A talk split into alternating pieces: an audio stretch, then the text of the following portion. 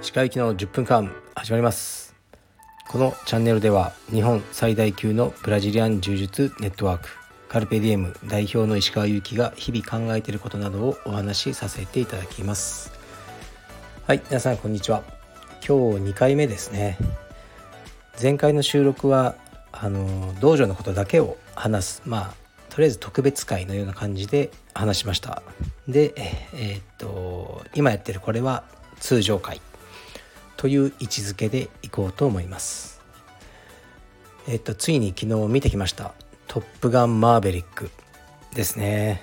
六本木のえー、っと東宝シネマズのドルビーサウンドの一番大きなシアターですかね。であの特別のシートっていうのあって、まあ、5,000円ぐらいするんですけどフルフラットで寝てみられるですね。でそこのほぼ中央を取っていきました。月曜日の昼間なのに結構人いましたね。かなり人気のようです。で「トップガン」自体はまあ36年前の映画ですね。最初の前作が。でそれはもちろん見てだけどずっと見てなかったのでえー、っとこの間一度見直したっていうふうにお伝えしたと思いますね。でそこまで好きな映画ではないっていうふうな感想をあの言ったと思うんですけど今回見てきました。やばかったです。しびれました。本当にしびれましたね。であの前作の「トップガン」の始まの始まりのタイトルがあるんですけどそれと同じ映像を使ってるんですよ。タイトルバックですね。そこにしびれたしで始まっていきなりもうデンジャーゾーンが流れるわけですよ。もうここでテンションマックスでしたね。でやっぱトム・クルーズもう59歳なんですがかっこいいです。とにかくあの笑顔が最高ですよねトム・クルーズの。うん。で今回じゃヒロイン役でジェニファー・コネリーが出るんですがここのねキャストが秀逸ででジェニファー・コネリーって僕本当に好きな女優さんなんですけどえー、っともう51歳なんですね。むちゃくちゃ美人ですよ。でジェニファー・コネリーは本当に大好き。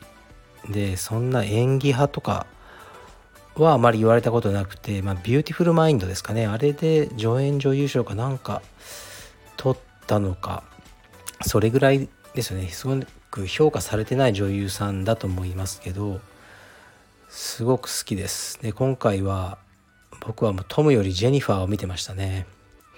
でラストシーンでジェニファー・コネリーがポルシェのえ、っとね73年の彼ら911を乗ってくるシーンが もうむちゃくちゃかっこよかったです。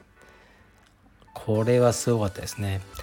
前作でももうちょっと前の古いあのポルシェも出てましたね。彼女がの彼女というか当時のケリー・マッギリスでしたね。ヒロインは。乗ってたのもポルシェだからそういうふうにこう小ネタが散りばめてあってずるいなと思いましたね。この36年の時を超えてもっと早いうちにあのいくらでもあったと思うんですけどねオファーは、まあ、前作のね監督が自殺しちゃったっていうのもありますけどトニー・スコットでしたかね。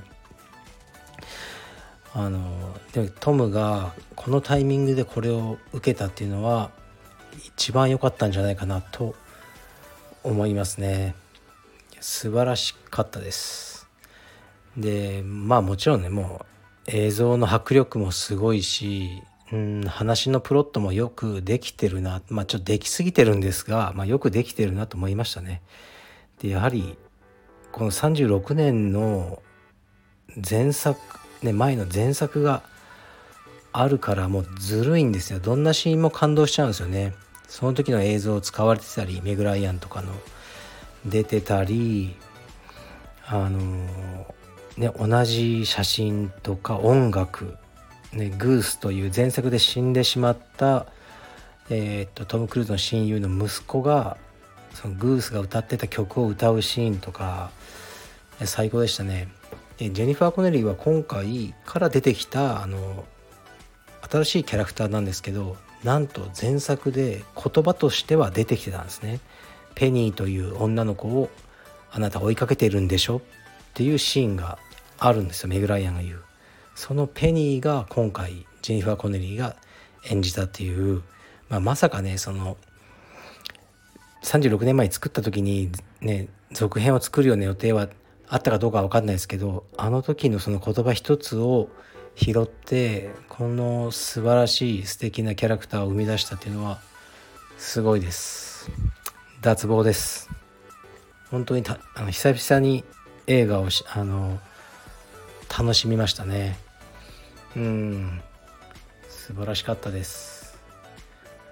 というわけでやっぱり映画はいいなと思いましたね。やっぱこうまあ、戦闘機とかね好きじゃない人もいると思うんですよね。こう戦争の道具だとか。でもまあ単純に男の子としてやっぱかっこいいなって思いますしうーん。やっぱかっこいいなと思いますね。こうすごい仕事だなと命を懸けてまさにそれに比べると まあ自分がやってる仕事はみみっちいなとか思いましたね。オンラインストアで送った T シャツがあの M が小さいので L に変えてくださいとか問い合わせ来て「いやあのサイズ交換はできません」って言って「じゃあもう二度と買いません」とか、ね「あ分かりました」そういう問い合わせ対応とかを毎日やってるんでいや大空を駆け巡りたいなと思いましたね。いや素晴らしい映画でした。やっぱりこの時間をかけるっていうのがいいんですよね。お金じゃ買えないんですよね。うん。ほんとね時間なんですよ。だからこうなんだろうな。強い黒帯とかいっぱいいるじゃないですか。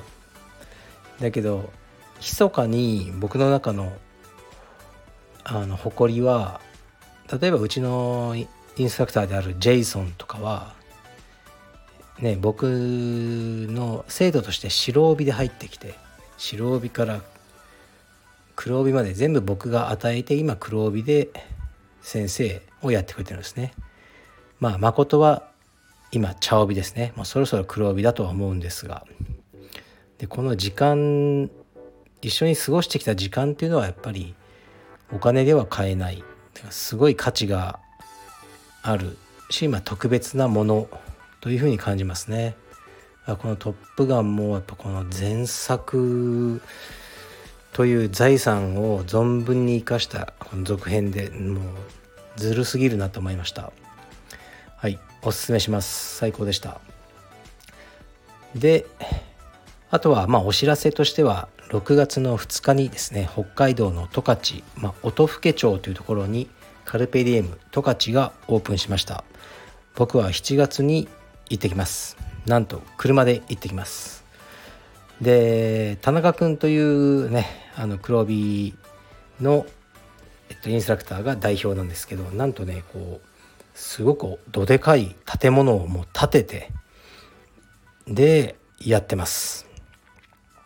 うん、初めてのケースですね建てちゃうっていうのは。でまだその実物は見てないですけど写真で見る限りはまあすごいですよねこれ北海道ならでは北海道でもすごくお金かかっちゃうと思うけど東京だとは絶対にできないことをやってくれたなと思いますね。で行くのを楽しみにしてます。でえー、っとあそうそうこのレターのお題をとか言ってましたよね。この間のライブで少し言ったんですけど前回までは、えー、このコロナで、ね、大変だったことみたいなのををいただいてあでその次にあれだ柔術とのね出会い運命を変えた出会いというエピソードをもらってましたね。ちょっと真面目になりすぎたなと思うんであのライトのやつで行こうっていうふうにライブの時に言って今回のお題は今まで付き合ったことのあるやばい彼女彼氏これでいこうと思います、はい、僕もそれなりにありますがまあ僕のエピソードはいいとしてリスナーさんのもうね匿名なんでここでしか話せないやばい彼女彼女彼氏のお話ありましたら僕に教えてください。はい。そんな感じですかね今日は。いやでもねまたちょっとね1分ぐらいジェニファー・コネリーの素晴らしさについて語らせてほしいんですよね。ジェニファー・コネリーは本当に綺麗でジェニファー・コネリーの映画でね一番好きなのはえっ、ー、とねホットスポットっていうのがあるんですよ。ザ・ホットスポット。これがねなかなかあの配信とかでやってないからえー、っとねレンタルとかするしかないと思うんですけど今から見る人はめちゃくちゃいい映画です。フィルムノワールですね。確かね監督がねそうデニス・ホッパー。そうデニス・ホッパーのこう変態的なとこがよく出てるんですよ、うん、でドン・ジョンソンもねあのいい役ですね。とかねこれほんとねキャリア・オポチュニティーズっていう原題なのになぜか邦題が恋の時給は4ドル44セントっていうしょうもない題名の映画があるんですけどこれもすごい好きです。まあジェニファー・コネリーを見たくて見てただけですけどね。えっとロケッティアですね。ロケッティアも良かったですしなんとねあのジェニファー・コネリーの最初のえー、っと役っていうのはあのかの名作ですね「Once Upon a Time in America」のデニーロですね。あののですねあ中で出てるんですよ。あのなんか子供の役みたいな感じで。うん。からそういうね、まあ、キャリアが長い女優さんなんですけどなかなか評価は低いなと思いますね。あと何が好きかな。結構ヌードになるんですよ。そこもねあのうんなかなかいいんですけど本当に良い女優さんだと思います。はい、もし興味があれば見てみてください。じゃあ失礼します。